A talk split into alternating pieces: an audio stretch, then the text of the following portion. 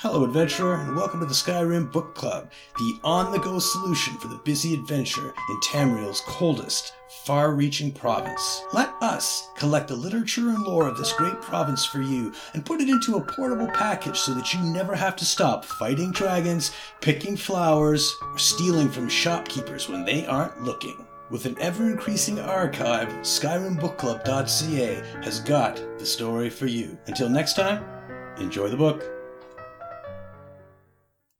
To All Who Pass Through by Duthiel, an Oblivion architect, discusses his greatest creation.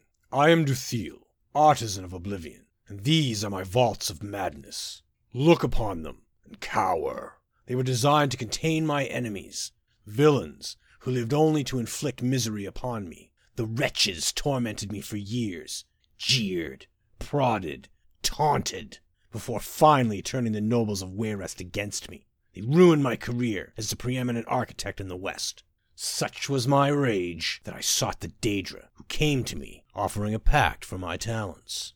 They would capture my tormentors and imprison them here. In return, I would build for them. I accepted gladly. In Wayrest, I designed inescapable prisons for law enforcement, opaline palaces for the nobles of the Gardens district. My works were heralded as a crossing of artistic perfection and architectural function.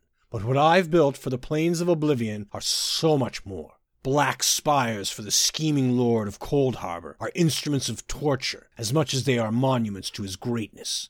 The razor pits of Deadlands never dull, and cut flesh, bone, and spirit essence for the Prince of Destruction in ways that even the most powerful healers can never mend. Even so, all of these creations, from the gestating cis towers of Molag Bal to the sparkling Pelengare Manor in Wayrest, are but baubles compared to the vaults. They are my Daedric Crescent, my Akaviri Warblade, the culmination of my skill, my greatest creation, and they grow only more extraordinary with time. What was once a place of eternal anguish for the three charlatans who ruined my mortal life has grown to become a nexus of torture for all manner of Tamrielic souls. So exquisite is the work I do in these vaults that even the Daedric princes send souls to me to oversee. And as for you, dear guest, know that the pain you experience here is the result of lifetimes of refinement and iteration. Embrace it and writhe and be awed.